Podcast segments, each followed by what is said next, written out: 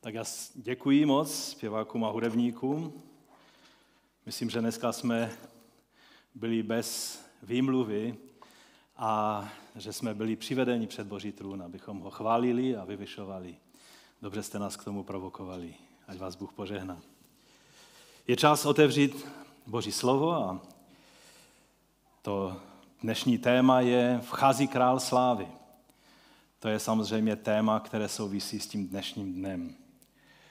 A už jsme četli 4 biblické texty, které jsou určené pro dnešní den, z proroka Zachariáše, z 9. kapitoly, 24. žalm, z listu Filipským, 2. kapitolu a také z Markovy 11. kapitoly. Je nyní čas, kdy bychom chtěli se tak zamyslet nad těmi slovy. A dnes je Květná neděle. A tak se pojďme modlit, aby Pán požehnal svému slovu v našich srdcích, v našich životech. Otče, my tě prosíme, aby si obživil to slovo, které jsme četli v našich srdcích, v našich životech, ať se stane tím, k čemu jsi je určil. Ať vykoná to dílo v nás, v našich srdcích, v našich životech, Pane. O to tě, Otče, prosíme ve jménu našeho Pána Ježíše Krista. Amen. Takže, jak už jsme slyšeli, dnes je Květná neděle, někdy také říkáme Palmová neděle. Samozřejmě to je z důvodu toho, že je to den, o kterém jsme četli, z toho Markova evangelia. Já jenom připomenu, jak od 8. verše jsme tam četli, že mnozí rozprostřeli na cestu svá roucha, jiní pak ratolesti, které nařezali na polích. Ti, kteří šli vpředu, i ti, kteří šli za ním, křičeli Hozana, požehnaný, který přichází ve jménu Pána. Požehnané přicházející království našeho otce Davida. Hozana na výsostech. A protože Jan ve své verzi toho příběhu ve 12. kapitole jeho evangelia tam mám, že brali do rukou palmové ratolesti, kterými lidé zdravili Ježíše jedoucího na oslíku, tak proto se tomu taky říká někdy Palmová neděle. Bylo to podle židovského kalendáře 10. Nisanu. Ježíš byl, jak víme, ukřižován 14. Nisanu. Když by vás to zajímalo, jak vlastně korespondují ten židovský kalendář a náš kalendář, tak dnes zrovna podle židovského kalendáře je 15. Nisanu, čili zrovna je svátek Pesach. Včera večer byl ten večer, kdy Židé jedli toho beránka a také všichni Židé na celém světě si včera večer také připomínali právě tu událost vyjití z Egypta. A dnes je vlastně ten svátek, kdy oni vycházeli. A 10. Nisan, to byl den, kdy každá domácnost tehdy v Izraeli, v tom starém Izraeli, si vybrala beránka, který se měl stát jejich pesachovou obětí a toho si pak vzali k sobě domů. Je to takový zvláštní zvyk, který měli. Jakoby se měli zblížit s tím beránkem. Vzali si ho k sobě domů a až do 14. Nisanu, kdy ho pak přinesli ke kněžím do chrámu, aby byl obětován, a pak si ho vzali na tu sederovou večeři domů, tak do té doby, vlastně těch několik dnů, byl ten beránek s nimi. No a Ježíš toho 10. Nisanu vstoupil do chrámu. Jakoby Bůh chtěl říct, tady je váš beránek. Tak jak Jan Křtitel ukázal na Ježíše, když ho uviděl a řekl, to je beránek, který snímá hřích světa. A pak víme, že se vracel každý večer a uchýlil se do Betánie, do domu Lazara, Marty a Marie, jakoby si vybral tuto židovskou domácnost, ve které on jako ten pesachový beránek přebýval těch několik dnů. Ve většině Biblii, když se podíváte na titulek tohoto úseku písma, tak je tam napsáno, že je to triumfální vjezd Ježíše do Jeruzaléma. Byl to opravdu triumfální vjezd? Na oslíku jezdili spíše běžní lidé, že? Když před asi 150 lety před Ježíšem Juda Makabejský vyjížděl vítězně do Jeruzaléma v době toho makabejského povstání, kdy byl chrám očištěn v roce 164 přesně před Kristem, tak jeho tehdy také vítal dáv nadšených lidí s palmovými listy. Ale on vjel na mohutném koni. Vítězně. Tehdy to bylo vítězství nad řeky. Teď to nejsou Řekové, kteří okupují Izrael, ale mnohem efektivnější ve své válečné mašinérii Římané. Jak jim Židé říkali, kitim. V Orientu si králové a generálové vždy dávali hodně záležet, aby vítězně vstupovali do města, které dobyli s co největší pompou. Vždy samozřejmě na statném koni. Je v tomto světle pozoruhodný příběh z doby, kdy generál Edmund Allenby, vrchní velitel britských expedičních sil v Egyptě, dobyl Jeruzalém v době první světové války v roce 1917.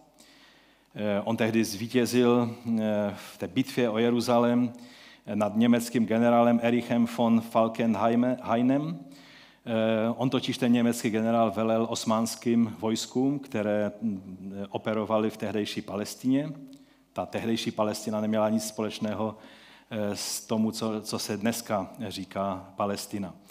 Když byly palestinské noviny, když tehdy vycházely, tak to byly noviny židovské, jo? Čili jenom, abyste chápali ty pojmy. Když generál Allenby měl slavnostně vstoupit do Jeruzaléma, kdy všechno bylo připraveno, aby prostě symbolicky vjel jako velitel vítězného vojska po kapitulaci osmanských vojsk, tak on sesedl z koně, odmítl vjet do toho města na koni a vstoupil pěšky z úcty k tomu, že je to město, které patří jinému králi. A to byl ještě generál, který věděl, co se sluší. Ježíš byl tím pravoplatným králem, mesiášem, kvůli kterému generál Allenby sestoupil z koně. O něm David mluví v tom 24. žalmu, který jsme četli, když volá: brány, pozdvihněte své hlavy, čili nadpraží, věčné vchody, zvedněte se, vchází král slávy. Kdo to je, ten král slávy, se ptá žalmista.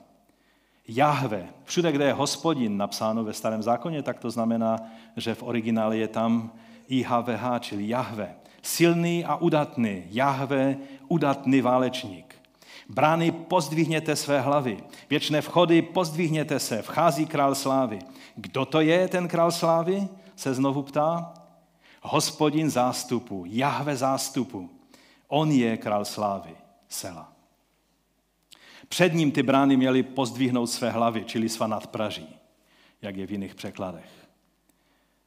A je zvláštní, že tady Bůh říká, že on sám bude ten, který vstoupí. A Jeremiáš na jednom místě říká, že jméno toho Pána, který přijde a který následně vstoupí do chrámu, bude Jahve. Jahve naše spravedlnost. Čili je jednoznačně spojeno působení Jahve, Boha Izraele ve Starém zákoně s Ježíšovým zjevením se před národem, vstupem do chrámu právě tohoto dne. Ovšem on nevstoupil na nějakém bílém koni, jak to čteme pak posléze v té apokalyptické knize Zjevení. On vstoupil do svého města na oslíku. Pojďme si nejdříve říct o tom kontextu, co to všechno znamenalo. Takže můj první bod je kontext. Už to trvalo 6 měsíců, co Ježíš, je o něm řečeno, že obrátil svou tvář, to je takový hebraismus, obrátil svou tvář směrem k Jeruzalému. A přes Zajordání přišel do Jericha, cestou uzdravoval a stále více hlasů provolávalo, že je to ten syn Davidův. Dokonce ti 2 slepí, jestli si pamatujete, které Ježíš uzdravil u Jericha, tak na něj volali mesiánským titulem, že je synem Davidovým. Očekávání narůstalo mezi zástupy, ale také mezi učedníky. Víme, že to byla ta situace, kdy matka synů Zebedeových se chtěla přimluvit, aby v té nové vládě oni měli svá místa co nejblíž mesianskému králi Ježíši. Očekávání byla veliká.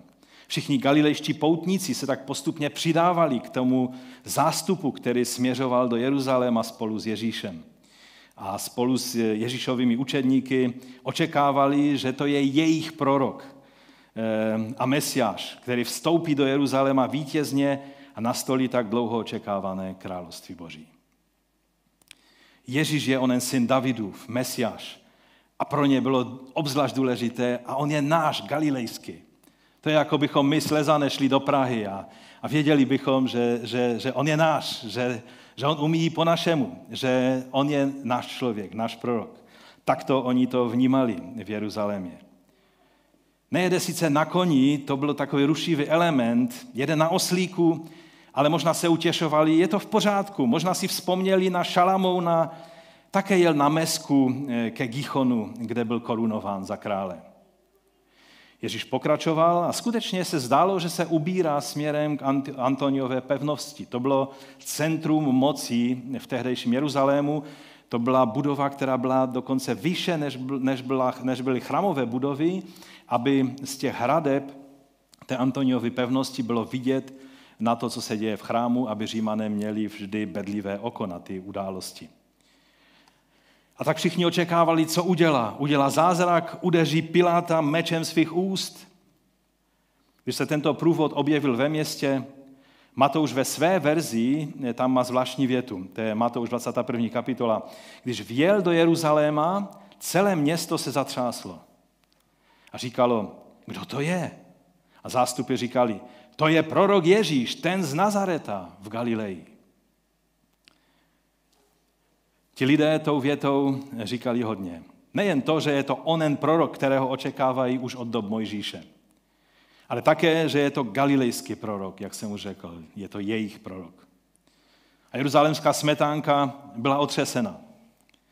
Dostali strach, že jejich všední poklidný život bude narušen. Lidé nemají rádi, když jim někdo narušuje jejich rutinní způsoby života. Mark Twain řekl, že jediný, kdo má rád změnu, je malé dítě, které prostě udělalo svou potřebu do plenek. To je jediný človíček, který má rád změnu, ale jinak lidé nemají rádi změnu. A najednou ta jeruzalémská smetánka, která měla tak pečlivě ty nitky nastavené, aby všechno fungovalo, aby ve světle římské moci mohli nějakým způsobem existovat. Najednou tady vstupuje prorok z Galileje, syn Davidův, jak mu zástupy říkali. Pak začali zvolávat mesiánská hesla, Hošiana. To bylo jednoznačné mesiánské heslo. A Matouš zároveň naráží tím svým specifickým způsobem na podobnou situaci v době Ježíšova narození, že? V 2. kapitole. Když to uslyšel král Herodes, znepokojil se a tam je v některých překladech taky, že se zatřásl neklidem a s ním celý Jeruzalém. Takže když se Ježíš narodil, tak to způsobilo neklid v Jeruzalémě a teď, když vstupoval do Jeruzaléma, tak to bylo totéž. Prostě Ježíši přišel si v nevhodné době. Není to dobrý nápad nás teď rušit, si říkali. Když nám obchody jdou tak dobře, Římany jsme jakž takž uklidnili. A přitom víme, že to byl přesně ten den, ten čas, o kterém prorokoval Daniel. 9. kapitola proroka Daniele od 24. verše. Pro tvůj lid a pro tvé svaté město je vyděleno 77 letí k zadržení té věrolomnosti a ke spečetění hříchů i k usmíření zvrácenosti, též ku přivedení věčné spravedlnosti a zapečetění vidění a proroka i ku pomazání nejsvětějšího místa. Věz tedy a rozuměj, od výjití slova k návratu a k budování Jeruzaléma až k pomazanému vůdci bude 7 sedmiletí a 62 sedmiletí. Čili dohromady 69, že? Znovu se vybuduje náměstí a příkop v tísni o něch času. To bych chtělo přečíst celé, ale na to nemáme čas. A Josh McDowell a také Harold Henner to velmi podrobně vypočítávají a dokazují, že těch let, že to bylo přesně na den, vlastně, kdy Ježíš vstoupil do chrámu. Zabralo by nám to hodně času, ale já doufám, že si vzpomenete, už jsem to tady několikrát říkal, naposledy v roce 2013, můžete si to najít na našich stránkách, kde se tím podrobně zabývám, jak to vychází přesně na den, kdy Ježíš vstoupil do Jeruzaléma. Vlastně po roce 70. našeho letopočtu, kdy byl chrám zničen i Jeruzalém, tak z mnoha důvodů už nemohl a nemůže přijít prorokovaný Mesiáš. Bylo by to skutečně nadlouho, kdybych měl to všechno dokazovat, a tak spolehám na to, že si to najdete v těch starších kázaních. A teď, když Ježíš naplnil přesně na den to proroctví, tak znovu zde nebylo místo pro Ježíše. Tak jak v Betlému, tak i tady. Nebylo místo při narození a není při jeho příchodu do Jeruzaléma. Ono, když mluvíme o tom, že jedni lidé volali Hošiana a druzí volali ukřižuj ho, tak někdy máme pocit, že to byli stejní lidé, ale odborníci nám říkají, že spíše to ukřižuj ho volali obyvatele Jeruzaléma a to Hošiana volali ty zástupy, které přišly z Galileje a tím průvodem vstoupili společně s Ježíšem do města. A teď, když vstoupil, tak Ježíš se před tou pevností otočil ne doprava, aby vstoupil do Antoniovy pevnosti a začal řešit Římany, ale vstoupil doleva a začal řešit chrám. Vstoupil do chrámového prostoru ne zlatou bránou, jak bychom čekali, že to má udělat Mesiáš, ale bránou ovčí. Dnes se jí také říká lví brána.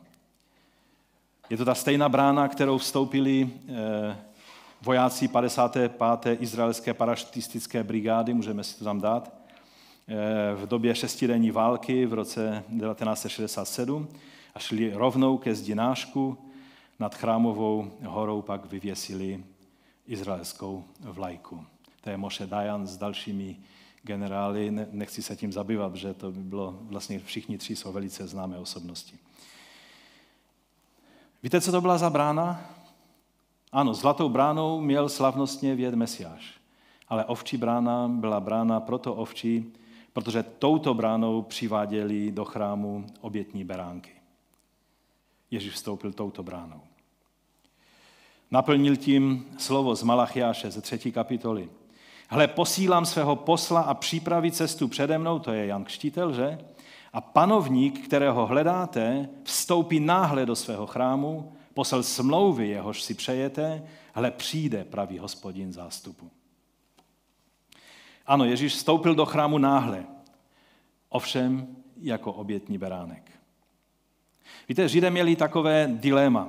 Mesiáš je ukázán, že přijde v moci s nebeskými oblaky a na druhé straně prorok Zachariáš o něm mluví, jak jsme četli, že přijde pokorný na oslíku. Možná zopakuju z toho Zachariáše z 9. kapitoly. Velice jásej, dcero Sionská, hlahol, dcera Jeruzalémská, hle, přichází k tobě tvůj král, je spravedlivý a vítězný, pokorný, jede na oslu, na hříbeti, na osličím mladěti. V Talmudu je zaznamenána taková debata rabínů, tam je plno takových těch, a ten rabín řekl to a tamten řekl tamto, ohledně těch dvou způsobů příchodu Mesiáše, a dovolte, že zacituji. Je to z traktatu Sanhedrin 98a. Rabin Alexandri řekl, rabin Jehošua ben Levi dal dohromady dva verše. Je napsáno, aj jeden jako syn člověka přišel s nebeskými oblaky, ale také je napsáno pokorný a jedoucí na oslu. Pokud si to zaslouží, nebo budou toho hodní, by se dalo přeložit, přijde s nebeskými oblaky. Pokud si to nezaslouží nebo nebudou hodní, přijede pokorný jedoucí na oslu.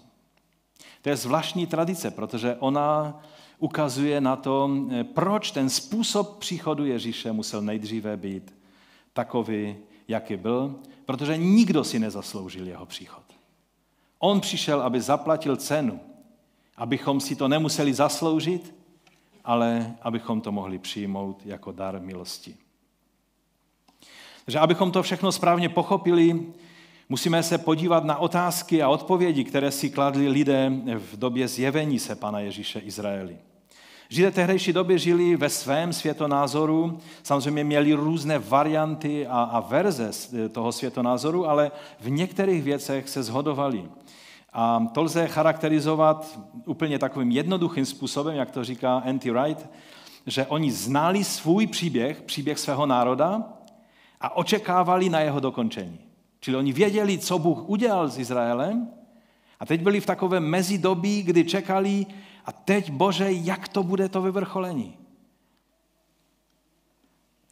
Když Ježíš přišel a začal kázat, to, co čteme u Marka v 1. kapitole 14, po Janově uvěznění přišel Ježíš do Galileje a hlásal evangelium Boží. A říkal, naplnil se čas, přiblížilo se Boží království, čiňte pokání a věřte evangelium. Tak nikde nečteme, že by se lidé dohadovali, a co on tím královstvím myslí. Protože oni měli dost jasnou představu o tom, co to Boží království znamená. Lze to shrnout do několika otázek a odpovědí, jak oni vnímali svoji situaci. Na otázku, kdo jsme, tak věděli, my jsme Izrael, vyvolený lid Bohem Stvořitelem. Kde jsme? Druhá otázka. Věděli, že jsme ve svaté zemi, naše zaměření je na chrám, ale paradoxně stále ještě jsme ve vyhnanství, v exilu. Oni stále chápali, že vyhnanství ještě nebylo ukončeno. Že ještě, i když je chrám, tak stále jsou v područí cizích mocností. Třetí otázka, kde se stala chyba? Máme špatné vládce, pohany na jedné straně, Židy, co činí kompromisy na druhé straně a mezi tím na půli cesty máme Heroda a jeho rodinu. Jsme ve velmi neutěšené situaci. Na tom se shodovali všichni Židé. No a jaké je řešení? Náš Bůh musí znovu zakročit. Dát nám pravý druh vlády. Králování jeho samotného skrze správně ustanovené vládce, ať už pravého velekněze a pokud možno i pravého krále, Mesiáše. A než se to stane, než Bůh zasáhne takovýmto způsobem do dějin, než se vrátí na Sion, jak tomu také jinak říkali, tak Izrael má být co nejvíce věrný smlouvě se svým Bohem. Ovšem na to měli minimálně 5 základních názorů, co znamená být věrný smlouvě, jakým způsobem můžeme uspíšit jeho příchod. A to je můj další bod. 5 možných řešení. V době, kdy Pán Ježíš chodil po tomto světě, tak bylo v Izraeli 5 různých způsobů, jak se snažili toto řešení aktivovat a tím přimět Boha k zásahu do jejich neutěšené situace. Já vycházím, hodně jsem čerpal z knihy Kingdom Conspiracy, čili Konspirace království od Scotta McKnighta, ta kniha je velice, velice dobrá, když se chcete dozvědět něco víc o Božím království. Lidé tehdy většinou očekávali konečnou bitvu Mesiáše s tehdejším světem. To je taková věc, na které se shodovali všichni Židé. Potom, co Římané v roce 63 před Kristem vstoupili do Jeruzaléma, byl to vlastně Cezarův generál Pompeius, on dokonce vstoupil do chrámového prostoru, s čím znesvětil chrám.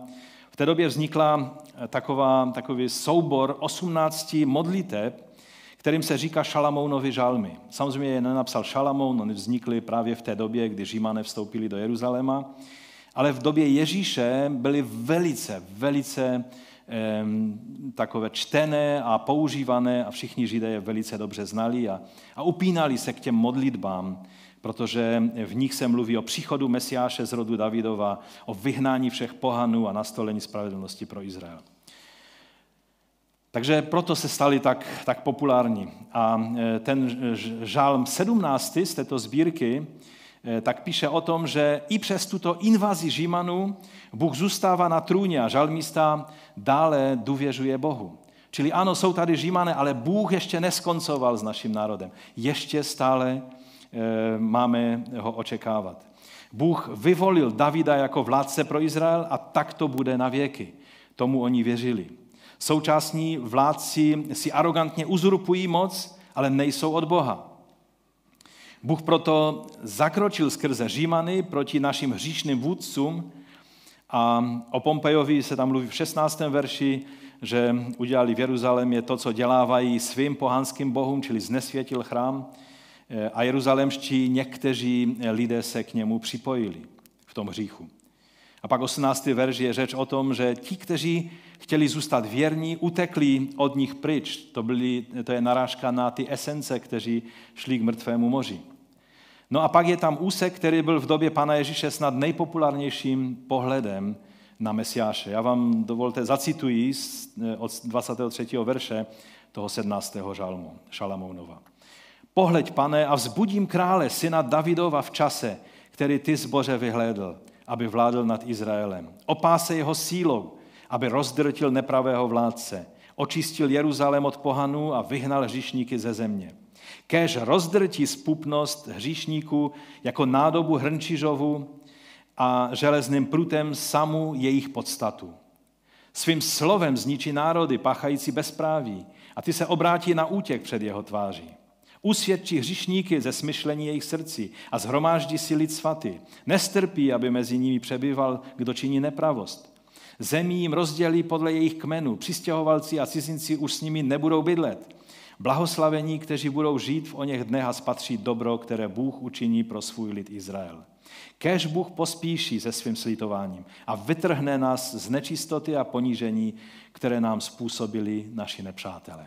To byly modlitby, kterými oni se tehdy modlili. Pak 32. verš. On bude králem spravedlivým, bude o nich poučen od Boha a v jeho dnech nebude mezi nimi nepravost, protože všichni jsou svatí a jejich králem je Mesiáš Hospodinův. A pak od 36. verše. A není mezi nimi v jejich dnech bezpráví, protože všichni jsou svatí a jejich králem je Mesiáš.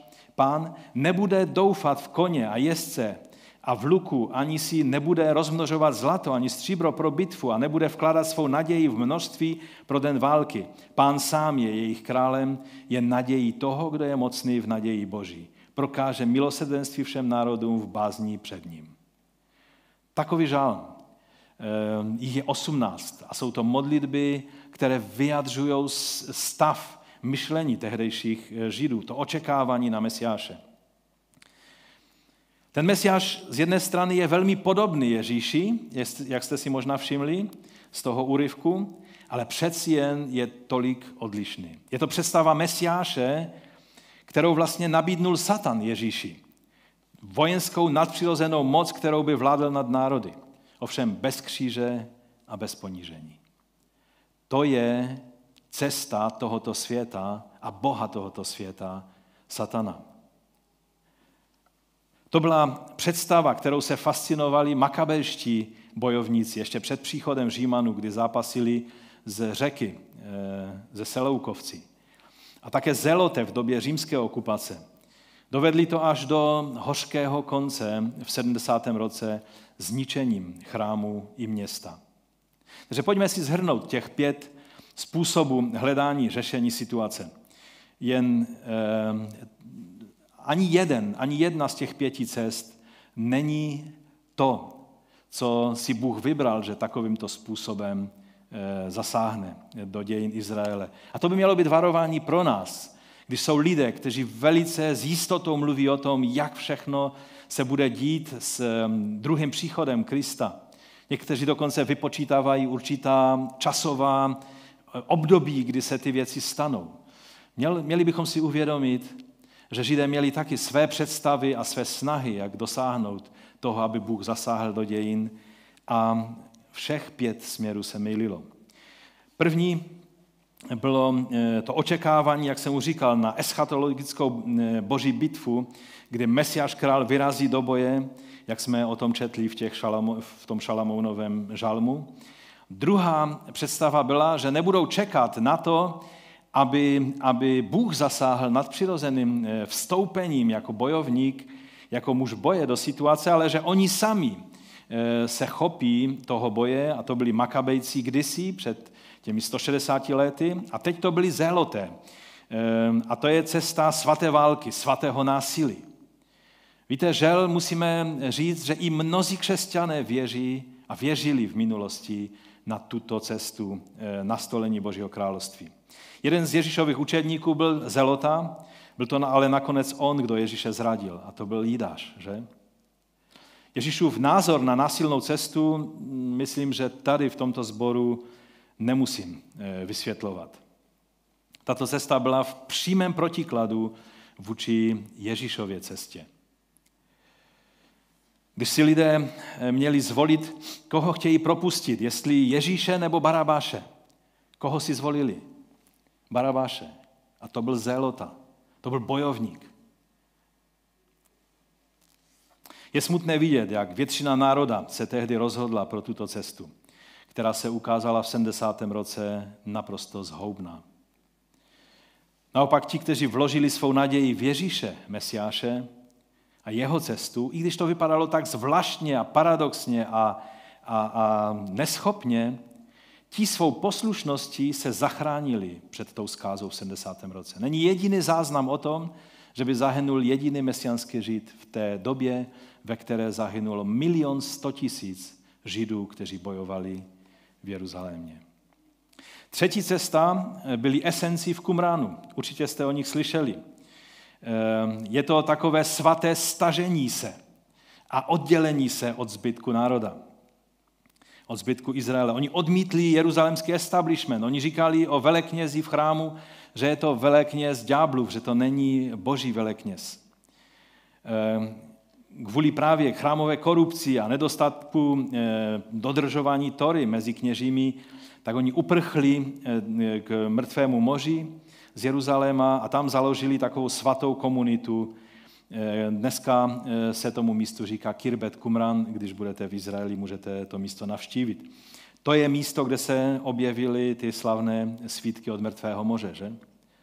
Strategie esencu byla jasná.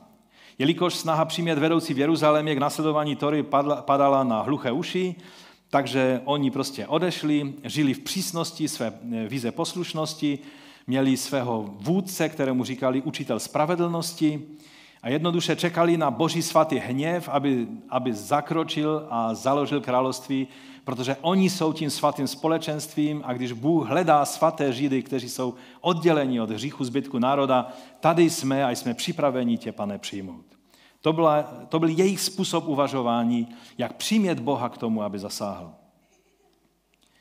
Čekali na Boha.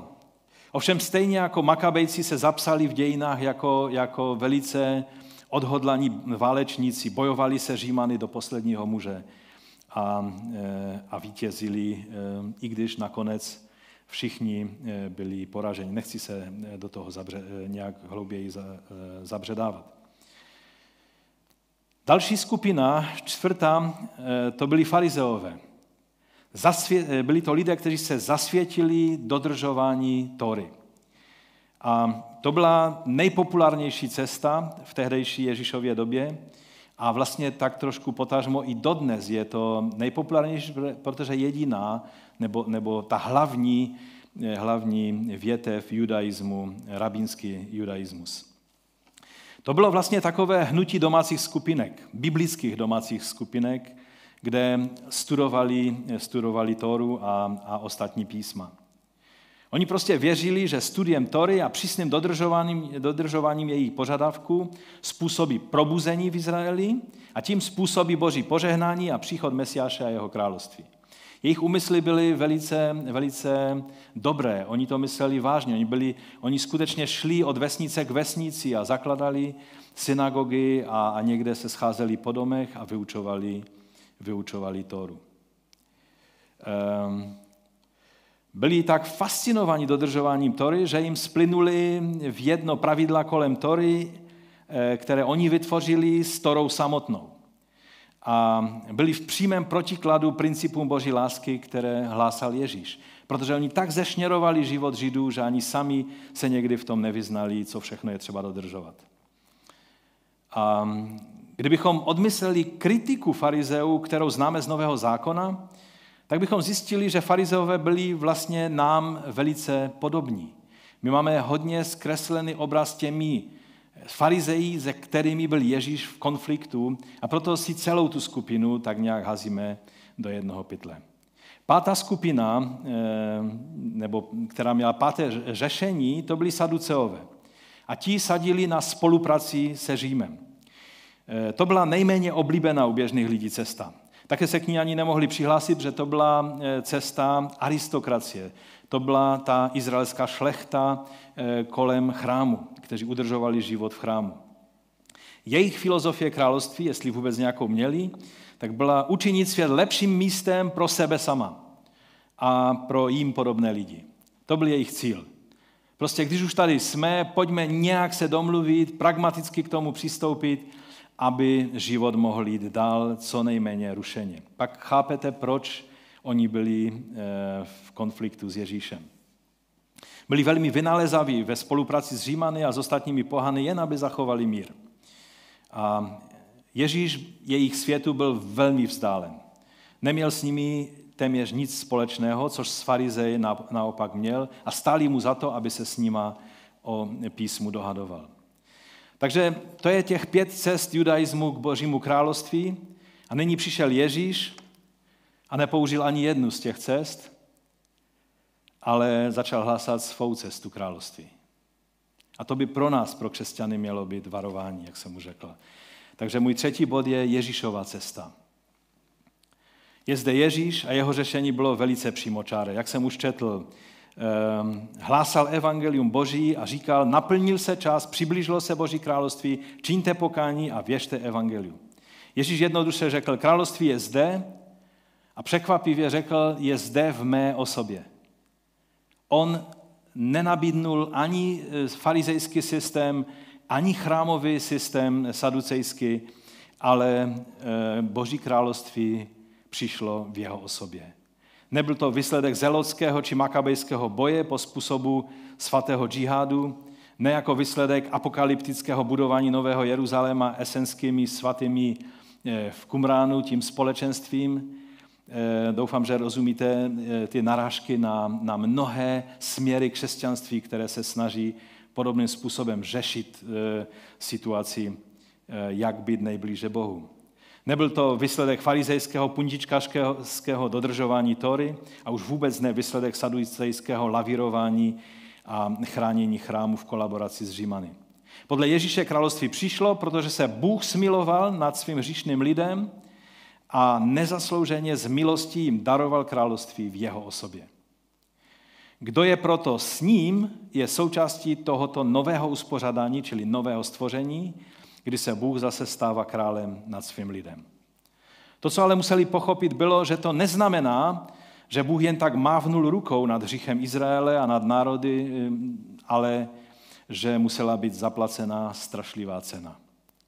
A ta byla zaplacena samotným Bohem na Golgatě.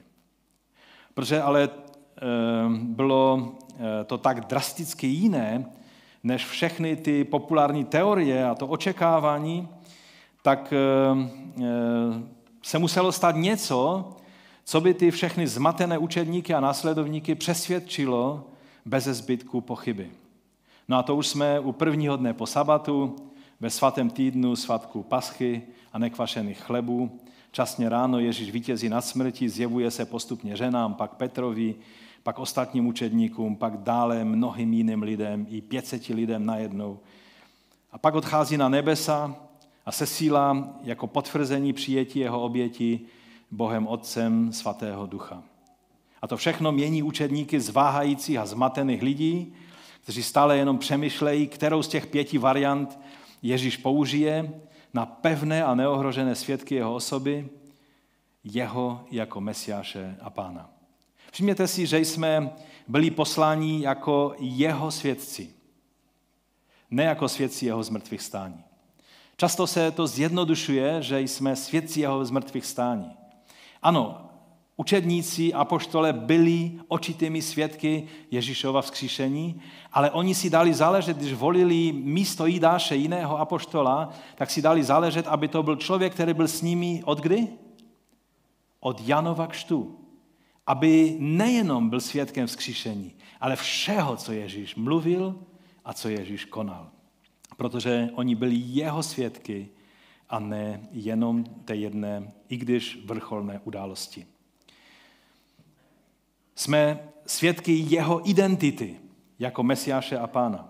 Nejenom události, která se stala, jakkoliv byla významná. Ve Skutcích 1.8 si všimněte, je řečeno, ale přijmete moc Ducha Svatého, který na vás přijde a budete my svědky v Jeruzalémě, v celém Judsku, Samarsku až na nejzazší konec země. Rozumíte? Nikdy si nenechte vzít zpřed očí tuto důležitou věc. Náš úkol číslo 1 je být svědkem Ježíše. Všechno ostatní, co je dobré, je možná také důležité. Ale pokud selžeme v této věci, pak selžeme v tom základním, k čemu jsme byli povoláni. Takže co říct závěrem? Můj čas je pryč a chtěl bych to nějakým způsobem uzavřít. Království Boží, které přinesl Ježíš, nebylo návratem k jakémusi zlatému věku. Oni čekali, že možná se vrátí doba krále Davida. Oni možná čekali, že se vrátí doba Mojžíše, proroka. Ale Bůh se rozhodnul konat něco naprosto nového. On se rozhodnul činit nové věci.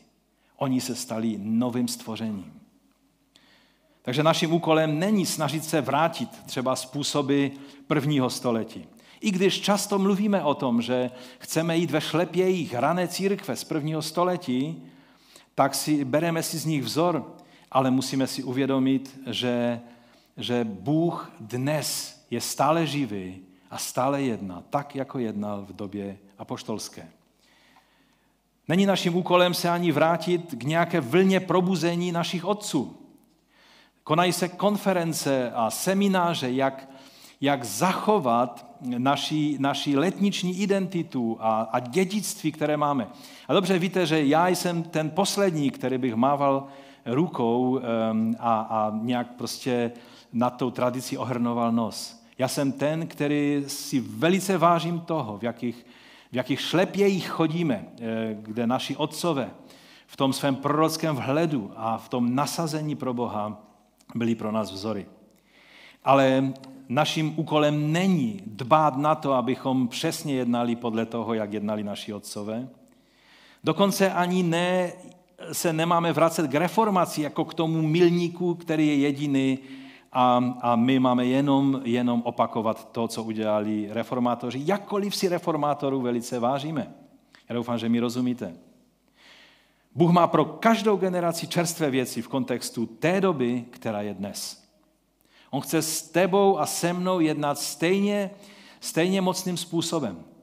Pro něho jsme stejně vzácnými nástroji, které chce použít, jako byli reformátoři, jako byli ranní křesťané, jakkoliv byli jenom jediní apoštole, kteří byli očitými svědky, samozřejmě jejich role je neopakovatelná. Za druhé, království Boží bude vždy kontrovat převládajícím světonázorům své doby.